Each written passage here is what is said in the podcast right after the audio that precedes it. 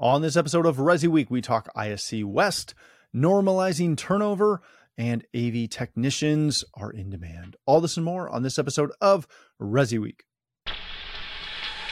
The network for the AV industry. What are you listening to? This This is AV. This This. this is AV, Nation. This is AV Nation. This is Resi Week, episode 375, AR Ready. Welcome to a special episode of Resi Week. This is your weekly roundup of all the latest news and stories for the residential AV industry. I'm your host, Matt D. Scott for AVNation.tv. And this week, I'm pleased to be joined by my grandma, oh, my favorite person in East Alton, Illinois. Wow. It's Timothy Albright. He's the founder of AV Nation and my grandma, Tim. How you doing, Tim? I'm fine. How are you? Fantastic. Sorry, I had a cough before I talked. It's it's what we do. Three, two, one. All right, Tim. Uh, it is the the end of Easter weekend, so everybody is jammed with two short weeks. So thanks for jumping in and chatting with me a little bit today. We are going to kick it off with a story that comes to us from CE Pro ISC West. Uh, it's a recap that brings the bustle and then some to Vegas. Uh, we actually had Avi on uh, last week who was at ISC West and he he talked a lot about it. Uh, so a you can listen to that episode, but b uh, go and read through the article. They they talk about uh, the the 500 exhibitors that were there and how excited per se um, everyone seemed to be at the show. There's a there's a video that goes along with it. Tim, what I wanted to ask you about was one of the things that they hit on and, and Avi hit on as well was the fact that attendees were excited and energized and you know seemed quite positive in their outlook uh, Yep. on the future uh, and also that manufacturers were bringing new products to the table uh, which hasn't really been the case in a while. So Yeah. typically the last couple of years when we talk about trade shows we ask the inevitable are trade shows back? And everybody goes yes it's great to be friendly together. Um, so i do want to ask that question in the sense of are we back on track with product releases and companies actually showing new stuff? Uh, but i also want to ask about the the positive outlook and i'm not trying to be a negative nancy um, but I, i'm reading a lot of stuff that that says that this positive outlook is is there but it's overlooking a lot of factors that are implying that it shouldn't be Yeah. where are we at with that I will. I, I listened to the, the, the, the episode. I love Avi uh, and his outlook. Uh, I was in, in Dallas last week with our buddy Michael Peveler uh, from AtlasIED, um, sponsor of AVNation. They were an exhibitor at ISC West. This is the the this the the story that Michael relayed to me. He said first day of the show, typically he'll he'll be able to get you know a lunch break around noon or one, right? Yeah. He said show starts at 10 a.m. He turned around and it was 4:30 p.m. and he had not had a break. Now, as an exhibitor, for you know, on a human level, holy crap, that's a long time of That's going and time. talking and.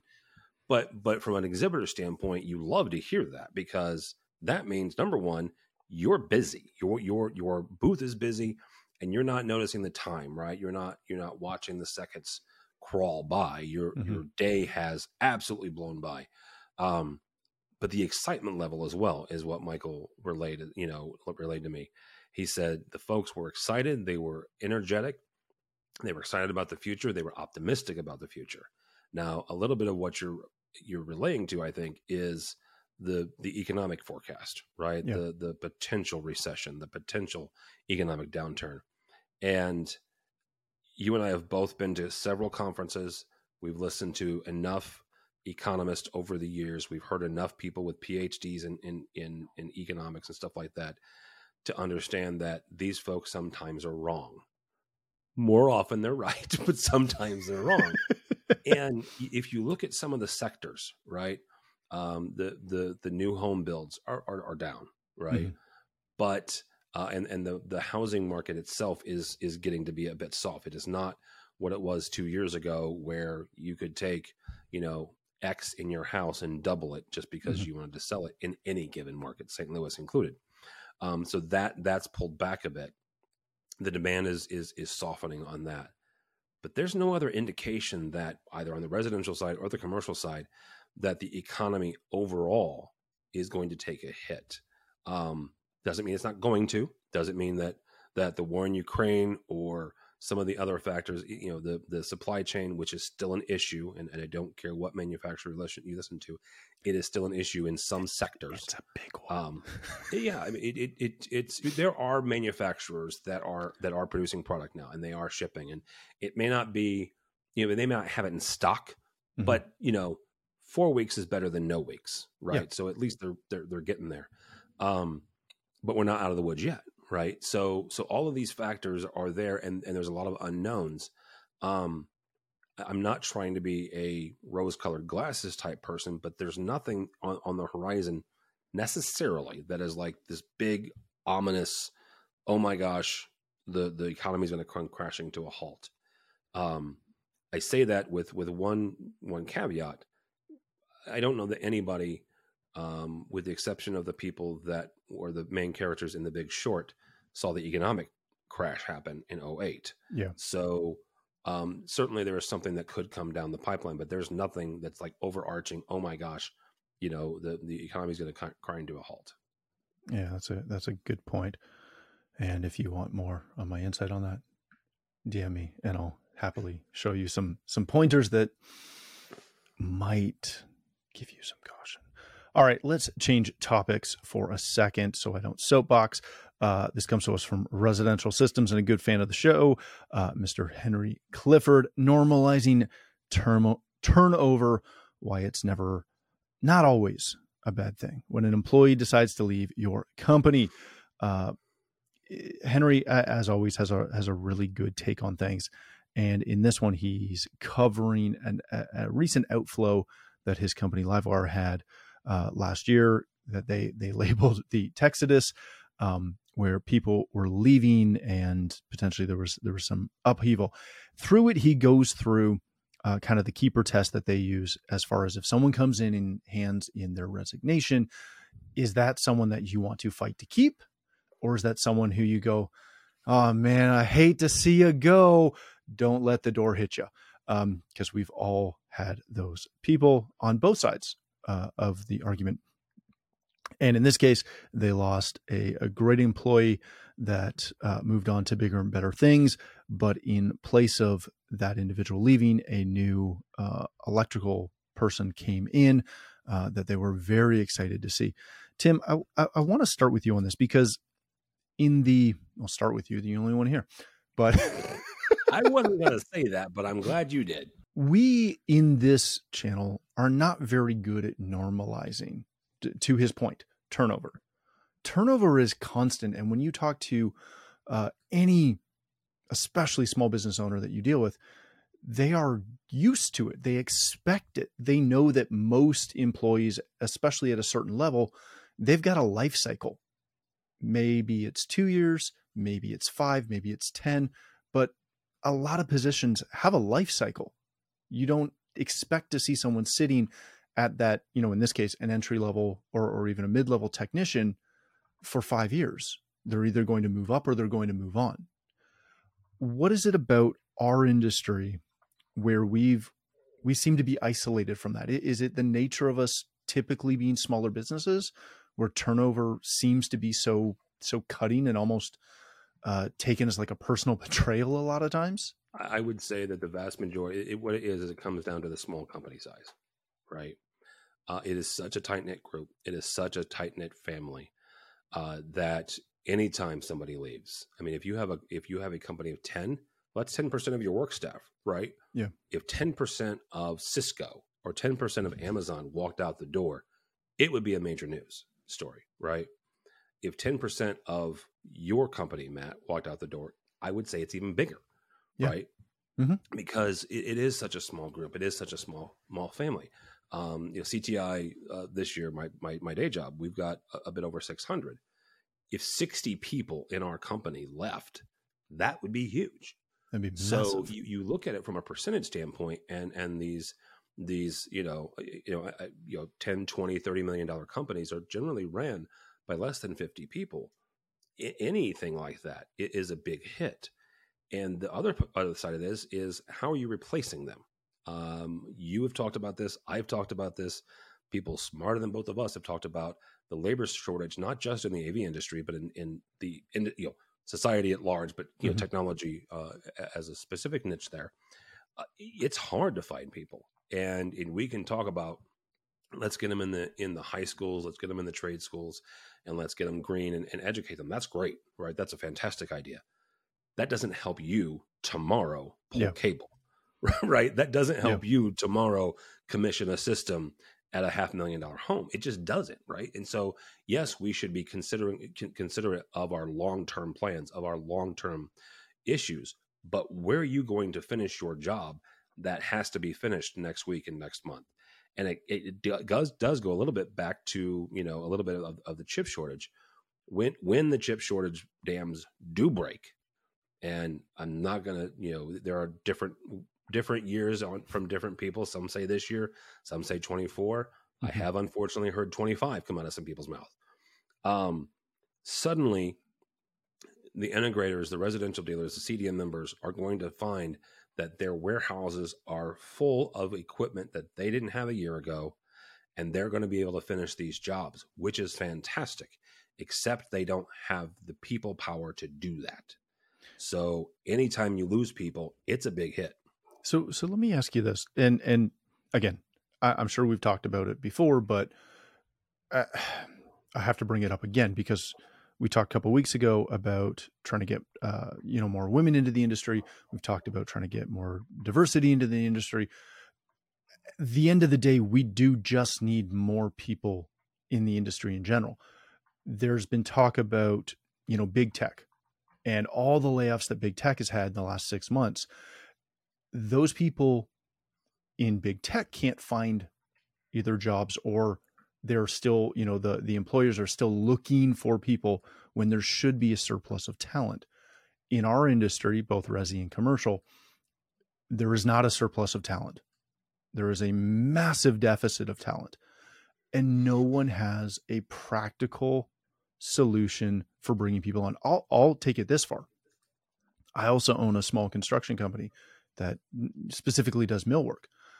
You would think it would be easy to find a laborer, but we can't even do that.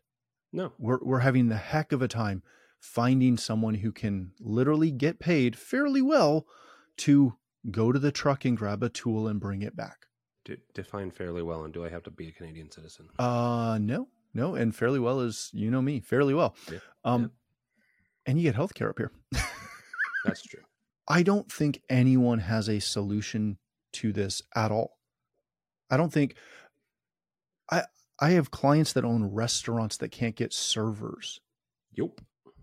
So where did people go and what the heck do our service industries because that's what we are at the end of the day. Yep. We are a we supply people who facilitate a service. What happens to our industry 5 years down the road if this um if this trend continues or doesn't dramatically increase? We got a business. I mean, yeah, that's the straight answer. We got a business. Um, the big get bigger, and the small go out of business or get gobbled up by the the uh, the bigger ones. Um, the folks that can pay more, the folks that can create a better culture. Um, there's there's one thing here that that you know, pay is one thing, right? And and yeah. you and I both know stories of uh, people like you know um, um, you know that that uh, like Henry that you know will lose people because of you know somebody's paying them twice as much depending on the yep. on the market. Fine, awesome, groovy. You know what? You're a you're a 26, 30 year old um, that suddenly somebody's paying you twice as much as what you're making today. Dude, go do it. It's not sustainable though. It is not right, and it's also typically not a great culture. No, because you have to pay more to get them in your culture and keep them. Uh, and that's the one thing that w- that we're noticing on the commercial side. Again, I'll, I'll reference my day job. We have had, I'm not going to say several, or I'm not going to name a number, but we have had quite a few, uh, especially techs, mm-hmm. uh, return to the fold, as it were, after you you spend a month or two or six in a culture that yes is paying you more money, but no is not a place you want to be. Right? Is not Yeah. a place you want to spend time. These are not people you want to work with on a daily basis. These are not people you want to be surrounded by. Right? Yeah. And so the the um, the folks that are in their 20s and, and early 30s are recognizing that and i think that is some of what the the service industry is seeing and, and i'll pick on on fast food for a minute you know fast food has been a horrible job for for years it was when i was in high school Yeah. right it's thankless you make minimum wage right? Which here in the states is like 35 cents. I know in canada it's $45 an hour but Yeah, in the massive. states it's um, it's expensive right? Um, but um, you have to pay for health healthcare but Yeah. it, it's it's a thankless job. And the, the the managers and i'm i am painting broad strokes here so don't at me. Um, the managers by and large are not that great right? Because they're not getting paid well. And finally through the pandemic and through everything else folks were finally like you know what? My life is worth more than minimum wage and i want to do things that enrich me that inspire me that enhance my life now yes they have to make bill they have to pay bills right but there are other options out there than getting berated every day uh, depending on on the on the environment Yeah. I, I so want to dig into that, but then we'll cover nothing else. okay And this isn't a show about minimum wage. it's your show dude i don't care Yeah, no, it just it, it in a sense it ties into a little bit on on the next article uh, from CE Pro where AV technician has been rated as one of the most interesting no degree jobs in the U.S. Uh, from a report from Job Sage Reports. Um, in and amongst that, or, or kind of included in that, uh, front of house AV or, or, or audio technician, I should say. Sorry, uh, sound engineer specifically uh, was also included in that grouping, uh, where the average salary for an AV technician, and again, this is U.S. based, so do your math if you want, uh, somewhere between forty and sixty thousand a year, which is okay money. It's not phenomenal money. Um. It's around twenty to to thirty bucks an hour, give or take. Um, Yep. Which again is not bad money what I wonder about when I when I see articles like this, and and again, you only see these in our trade magazines. If you go in and and search for that report uh, in in any other service or or, or news org, they they're not highlighting the AV technician aspect. No. Um, but in terms of of what you said previously, as far as people realizing that no, they don't want to work fast food um, because the environment may not be great. They're also not sliding into the AV world or the construction world or anything else. Um, we had my, my dad had a driveway done uh, two years ago, kind of mid pandemic and I, I, I was unaware, but asphalt pays really well shockingly enough, because it's dirty, hard, stinking work. hot They had people that were that that were literally hired on for that day to to start, and by ten o'clock they were walking away to the bus stop because it was hard. Um, we've had people that we've hired that worked for two days when they were inside and they were great. The second we got outside in the summer to dig a trench for a conduit, they didn't last till noon and they were gone and asking for two weeks pay which is adorable. Um, this report would show a positive outlook on getting people into our industry because again it's a no degree position. You can start you can make decent money um, and you don't have to go to trade school which is a big one how do we as a as an industry try to convert this information into anything other than this information? Because i don't think and, and i'm not i'm not going to nitpick immensely on our trade orgs but this is the thing our trade orgs should be doing and doing significantly better. Because and, and again i'm going to soapbox for a second the pushback I always get from the trade orgs is that I, as a business owner, need to get out and do what Henry does, right? uh, and what a couple other people do as far as going into high schools and going into all this other stuff.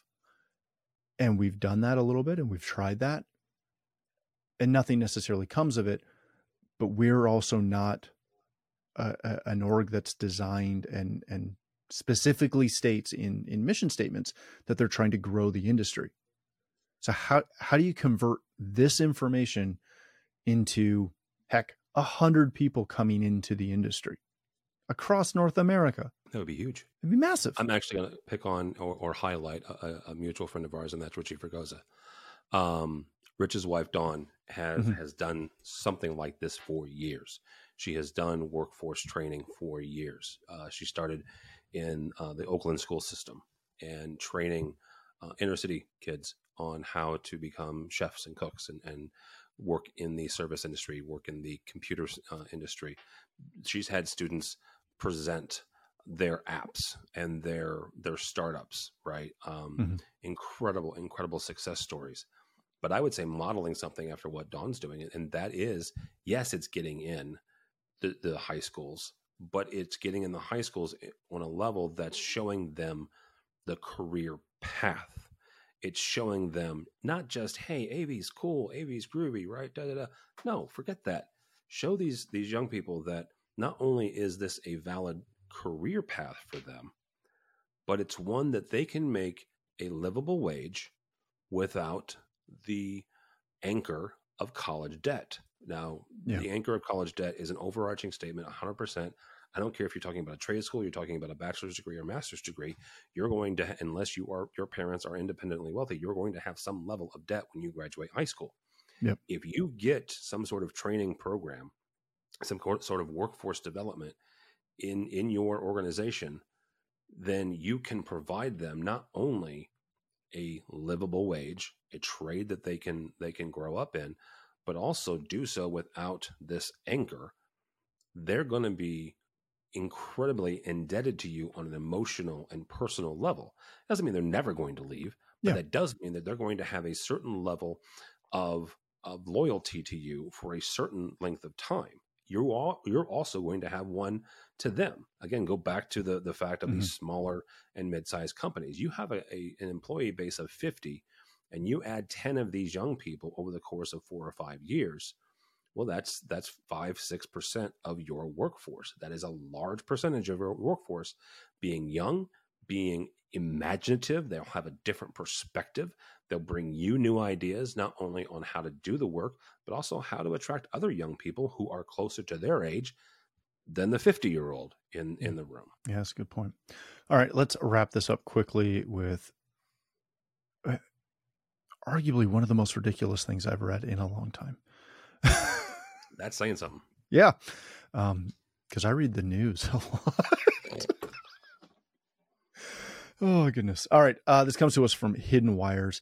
AR glasses can create a 215 inch vertical or sorry, virtual display. Ro- Rokid, I believe, uh, has launched its Rokid Max AR glasses uh, that are small, lightweight, offer up to six 100 nits of perceived brightness using a Sony Full HD micro OLED panel that create a 615 inch screen six meters away, which equates to like 18 feet away, I think, give or take. Um, with a 50 degree field of view. Uh, these retail for about $500, I believe I saw online. Tim, this just looks like gadgetry and ridiculousness to me. Yeah. Granted, I'll couple that with Apple supposedly has AR glasses coming out later this year. Supposedly. Um, they continue as as an industry big tech continues to try to make this a thing these are oddly affordable yeah given given their specs who the heck is looking for this? Who is buying this? Who cares about this? Mitchell picked this story, didn't he? He did. Okay, yeah. because it's it's you know um I, I, I poke fun at our fantastic producer, but um I never do that. First of all, I, I think it's it's it's the tech companies who are looking for this, right? They're they're. I mean, remember a number of years ago, Google Glass, Mhm. right? And and and the the I'm not gonna say debacle, but but the failure that it was. Um, there is there will eventually be some version of augmented reality glasses and or contact lenses at some point in the future most likely before i retire okay so you're looking at somewhere in the neighborhood of 20 years ish um the question is is this the one right? Is this the one or is the next one the one? Is it is it samsung doing it or is it sony or is it google coming back again or is it amazon? I don't know the answer to that but augmented reality has such a potential and um, has such a opportunity for everything from you know facial you know facial recognition because if i walk up to you and i don't remember your name because just for the record i have a bad habit of that Yep. then you know it's going to help me do that or it's going to look at a plant when i'm hiking and go no don't eat that one dummy. It's poisonous. Um instead of pulling out my phone and doing and using the app that does that it would it would sync with with my glasses. Um i don't you know I, some of it's societal right? Some of it it's the the age group of, of folks who grew up with technology right? I, I look at people like my dad my dad who is in, is in his 70s would never do this right? Would never wear this. Um but i would 100% do it if it was it was liable uh, and if it had enough specs and it had enough you know uh, benefits that um, that I could I could see wearing them, and if the price was right, and Mhm. if it did this, because I, I'm I yeah, I'll be 49 next month, and three years ago I said shut up, I uh, I um, I started wearing prescription lenses because I went through a couple of years of needing readers, and finally I said screw it, and so I have prescription glasses because I'm already used to wearing the glasses and, and I don't do contacts because first of all, I'm freaked out about poking my eye out. Uh, and it, it just, it's not important that important to me. If somebody could take the glasses that I like, right, and make them prescription and put AR and put the other tech in it, and they didn't break the bank, I might do it. Yeah. But I, I don't think that society as a whole, you want to talk about market share, I don't think the market share is there yet. Yeah, I'd agree with you on that one. All right, let's wrap it up there. Tim, thanks so much for joining us. If people want to connect with you, uh, listen to you on AV Week or anything else you're doing, where can they do that? They can't. Perfect. you can find me uh, at AVNation. You can also find me at CTI.com. Um, you can find me on LinkedIn. Uh, you can find me there, but do not follow me on the Twitters. Well, okay then. Thanks again for joining us. If you'd like to connect with me, you can still find me on Twitter at Matty Scott and most other social platforms. But more importantly, please visit AVNation.tv, where you'll find this show as well as a wide variety of other shows with all the verticals that we cover. When you visit the website, please take a moment to check out our supporters. We are extremely thankful for their support and ask that you check them out as well. Thanks again for watching. That's all the time we have for this episode of Resi Week.